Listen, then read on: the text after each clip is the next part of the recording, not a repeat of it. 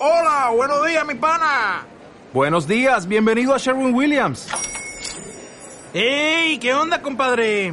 ¿Qué onda? Ya tengo lista la pintura que ordenaste en el ProPlus app. Con más de 6.000 representantes en nuestras tiendas listos para atenderte en tu idioma y beneficios para contratistas que encontrarás en aliadopro.com. En Sherwin Williams somos el aliado del PRO.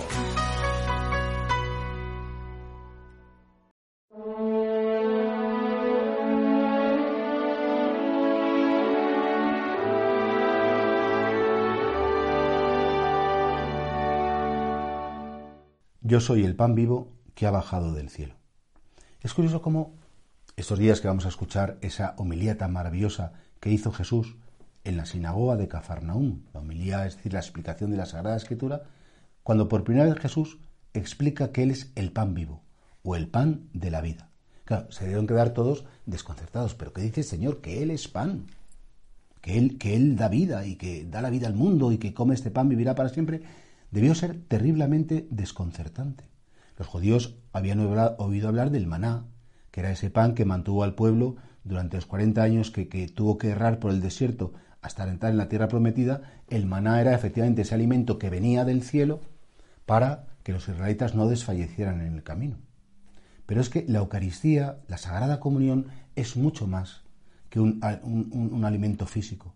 Es el alimento que nutre el alma, es el alimento que te hace crecer, que te hace aproximarte a Dios, que te transforma en Jesucristo.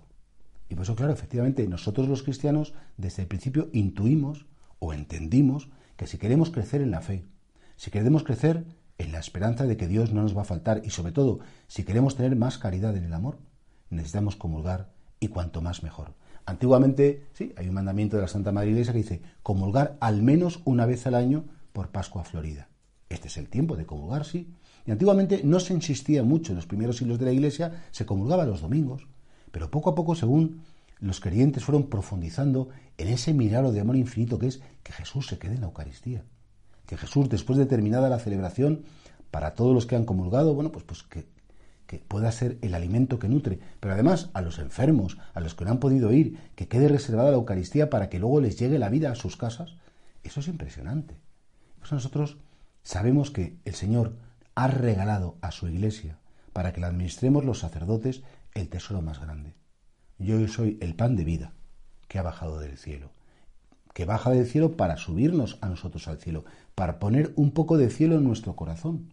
De tal manera que cuando comulgamos no es que nosotros cojamos en nuestro pequeño espacio humano un poquito de la eternidad, sino que es que somos introducidos en la inmensidad de la eternidad sin darnos cuenta.